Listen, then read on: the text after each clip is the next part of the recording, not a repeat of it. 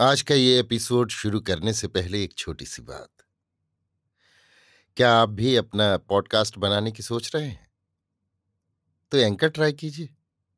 ये पॉडकास्ट बनाने का सबसे आसान तरीका है। नंबर एक, ये फ्री है।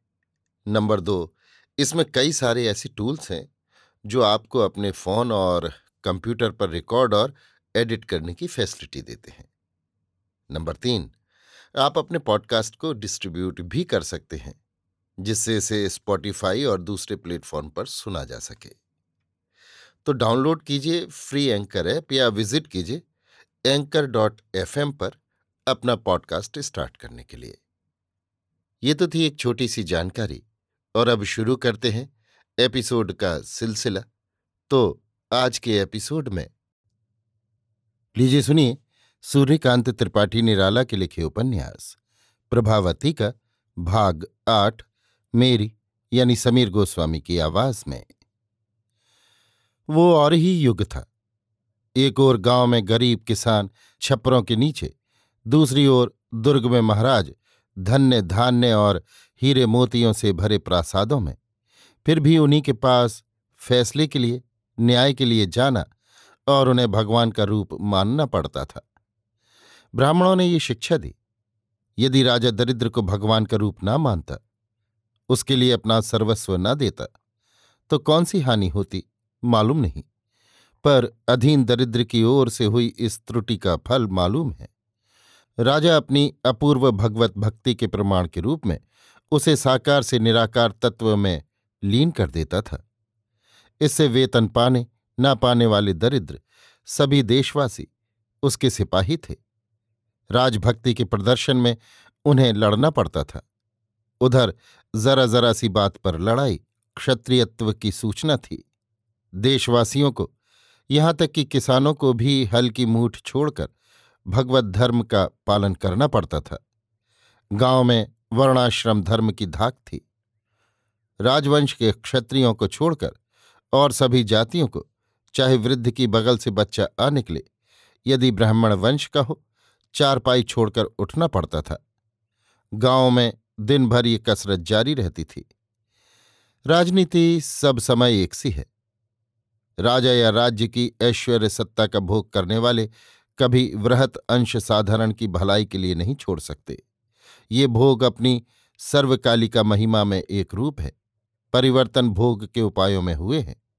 यहाँ व्यक्तिवाद भी है। शक्ति का विकास होने पर दूसरे अशक्तों से मनुष्य भिन्न हो जाता है। ये भिन्नता समाज, शासन और अध्यात्म में सब जगह बड़े बड़े मनुष्यों में प्रत्यक्ष होती है। पर किसी समय ये कुछ दूर तक सह होती है। किसी समय संपूर्ण असह्य उस समय भारत जिस भिन्नता में था, वो साधारण जनों को आत्मा से असह्य थी। जिस तरह वनों के प्राण शून्य में प्यासी पुकार भरते हुए वारी वर्षण कराते हैं। उसी तरह भारत की जनता की मौन करुणा ध्वनि ने दूसरी दूसरी सत्ताओं को शासन के लिए बुलाया। संसार के सभी अधिकार उच्च से उच्च होकर, बुराइयों से भरकर चूर्ण विचूर्ण हो गए हैं। क्षात्र शक्ति के लिए ये ज़रूरी हो रहा था। चिरकाल से क्षत्रियों की युद्ध ज्वाला भारत को दग्ध कर रही थी। कृषि, जनपद तथा जीवन अकारण युद्ध के कारण नष्ट हो रहे थे। साधारण जनों के दृश्य बड़े करुणोत्पादक थे। उन दृश्यों की छाया आज भी है, पर आज पतितों के उन्नत होने की माया महत्व रखती है। इसी तरह एक महत्व के बिना किसी शासन की प्रतिष्ठा नहीं होती। यही दोनों के प्राणों को पुकार के अनुकूल मिला आश्वासन या खाद्य है। समान धर्म वालों का मैत्री संबंध में बंधना स्वाभाविक नियम है।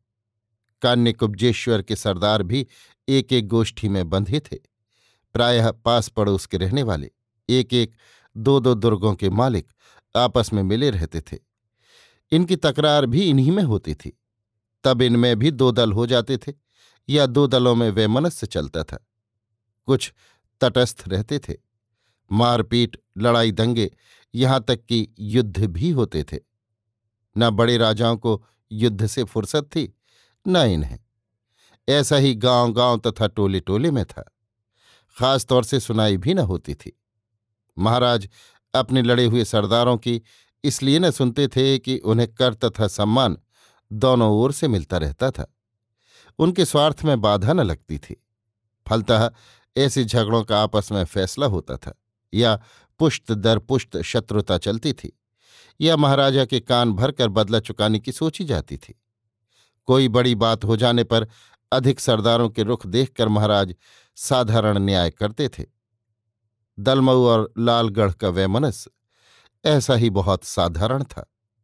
दलमऊ के सरदार ने कान्य उपजेश्वर के यहाँ बलवंत सिंह की पृष्ठपोषकता की थी। लाल गणेश के विरुद्ध गवाही दी थी। यमुना और वीर सिंह के मामले में, बलवंत सिंह से मैत्री सूत्र सुदृढ़ करने के लिए और अपनी तरफ़ लालगढ़ के सीमांत के एक दूसरे सरदार को लेकर पक्ष पुष्ट करने के लिए। बलवंत सिंह का बढ़ता राज सम्मान भी पक्ष ग्रहण का एक कारण था। इस प्रकार लालगढ़ के दो सीमांत में दो शत्रु थे। प्रभावती का बलवंत से विवाह करके महेश्वर सिंह चाहते थे कि साधारण सा कारण भी मिले तो सम्मिलित शक्ति से बदला चुका लें। इसी बीच ये वैवाहिक अनर्थ हुआ। बलवंत सिंह कुमार देव पर अधिक अत्याचार न कर सकता था, कारण लालगढ़ से उसका पहला वैमनस्य साबित था। उसने सोचा कि देव सिंह को कैद में रखकर महेश्वर सिंह से ऐसा साक्ष्य दिलवाए कि वे अपनी कन्या प्रभावती का उसी से विवाह करना चाहते थे। देव सिंह को पता चला तो उसने महेश्वर सिंह तथा बलवंत सिंह को पहले के वैमनस्य के कारण नीचा दिखाने के लिए बलात् प्रभावती से विवाह कर लिया। इस विवाह से दो सरदारों की इज़्ज़त इसने धूल में मिलाई। देखकर मूछों पर ताव देता हुआ चलेगा तो ये एक बराबर वाले के लिए कैसे बर्दाश्त कर जाने वाली बात होगी? ऐसी और और बातें भी सोची, ताकि फैसले में लालगढ़ की जो बेइज्जती हो, थोड़ी और मारपीट हमले वाली बात दब जाए, बल्कि देव का ही चढ़ जाना साबित हो। ये निश्चय कर देव को अपने यहाँ स्थल मार्ग से ले जाने का निश्चय किया। नाव पर विवाह के साक्ष्य मिल चुके थे। दासियों ने जो जो कुछ देखा था, कह दिया था। ये मालूम हो चुका था कि प्रभावती बचने के विचार से नाव से कूदी थी। ऐसी बही हुई लड़की का बह जाना अच्छा घृणापूर्वक सोचकर महेश्वर सिंह ने बड़े मित्र भाव से बलवंत सिंह से उसके संबंध में आगे का कार्यक्रम पूछा। बलवंत सिंह ने यह सलाह दी कि पिता की आज्ञा न मानने वाली लड़की की मनुष्य द्वारा कोई सजा नहीं हो सकती। पिता के लिए ये उचित है कि उसकी सदा उपेक्षा करे, कभी भी आश्रय न दे। कुमारदेव काफ़ी जख्मी हो चुके थे, कई सिपाहियों के पहरे में बंदी थे बार बार होश में आकर बेहोश हो रहे थे। रक्तस्राव अभी तक बंद न हुआ था। कोई मरहम पट्टी भी न हुई थी। एक दिन पहर होने से पहले ही सब लोग दुर्ग पहुँच चुके थे। बलवंत का जोरदार आतिथ्य हो रहा था। नाव के सब लोग गत प्रसंग से मौन थे। अभी शहर में अच्छी तरह खबर न फैली थी। महाराज शिवस्वरूप प्रातः कृत्य से निवृत्त होकर कसरत में जुटे थे, जब महेश्वर सिंह वगैरह आए थे। उन्हें नाली में दंड करते हुए पचास पचास के बाद कितनी गोटे सरकाई ये भी न मालूम था। इसी समय दुर्ग के भव्य कक्ष में बलवंत सिंह के पास बैठे हुए महेश्वर सिंह को दासियों की बताई महाराज शिव स्वरूप की बात याद आई। अपने खवास को कुछ प्रश्न पूछाने के लिए भेजा। ये भी बलवंत सिंह को खुश करने की एक उद्भावना थी। आत्मप्रसाद या बलवंत ने सीना कुछ तान कर गर्दन उठाई। खवास ने दरवाजे पर शिवस्वरूप महाराज हो की आवाज़ लगाई। महाराज दूसरों की निगाह से बचकर दहलीज में दंड कर रहे थे। यजमान आया जानकर गर्व से एक उंगली से माथे का पसीना कांचते हुए बाहर आए। घोड़ा बाहर ही बंधा हुआ था। खवास को देख कुछ खिंचे। खवास ने गर्व से कहा, राव जी पूछते हैं, कल कौन तुम्हारे यहाँ आया? हमारे यहाँ कल पच्चीसों यजमान आए, कुछ गाँव के कुछ यात्री। शाम को भी कोई आया था। दोपहर लौटे हम निकले तो गेगासों से पहर रात गए घर आए। ये घोड़ा किसका है? हमारा, मनवा के राजा ने बाप की बेतरनी में दिया है। खवास मुस्कुराता लौट गया। महाराज को शंका हो गई। दौड़े किनारे गए, संक्षेप में हाल मिल गया। फाटक से होता हुआ खवास महेश्वर सिंह के सामने आकर खड़ा हुआ। उस समय एक दूसरी बातचीत चल रही थी। खत्म होने पर महेश्वर सिंह ने पूछा, नौकर यथाक्रम प्रश्नोत्तर कहता गया। महेश्वर सिंह और बलवंत सिंह का क्रोध बढ़ता गया। अंत में बड़े कष्ट से हँसी रोककर खवास ने घोड़े के मिलने का कारण कहा। बलवंत के बदन में आग लग गई। मनवा के राजा का इससे बढ़कर अपमान न हो सकता था। महाराज शिव स्वरूप को सिर्फ़ मनवा का नाम मालूम था। यहाँ बलवंत राज कर रहे हैं या ज्ञानवंत? वे न जानते थे। उन्होंने अपनी समझ से काफ़ी दूर के राजा का नाम बताया था।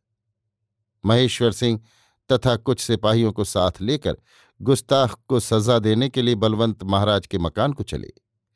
मन में सोच रहे थे कि ब्राह्मण अवध है, उसे क्या दंड दिया जाना चाहिए?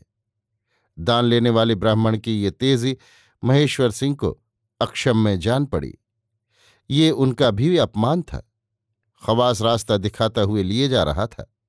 दरवाजे पर पहुंचकर देखा, द्वार बंद थे, वहाँ कोई न था। माता को किनारे होकर यजमानों के गाँव रहने की सलाह देकर उसी वक्त घोड़ा सजाकर पाई पूंजी समेत महाराज लंबे पड़े थे।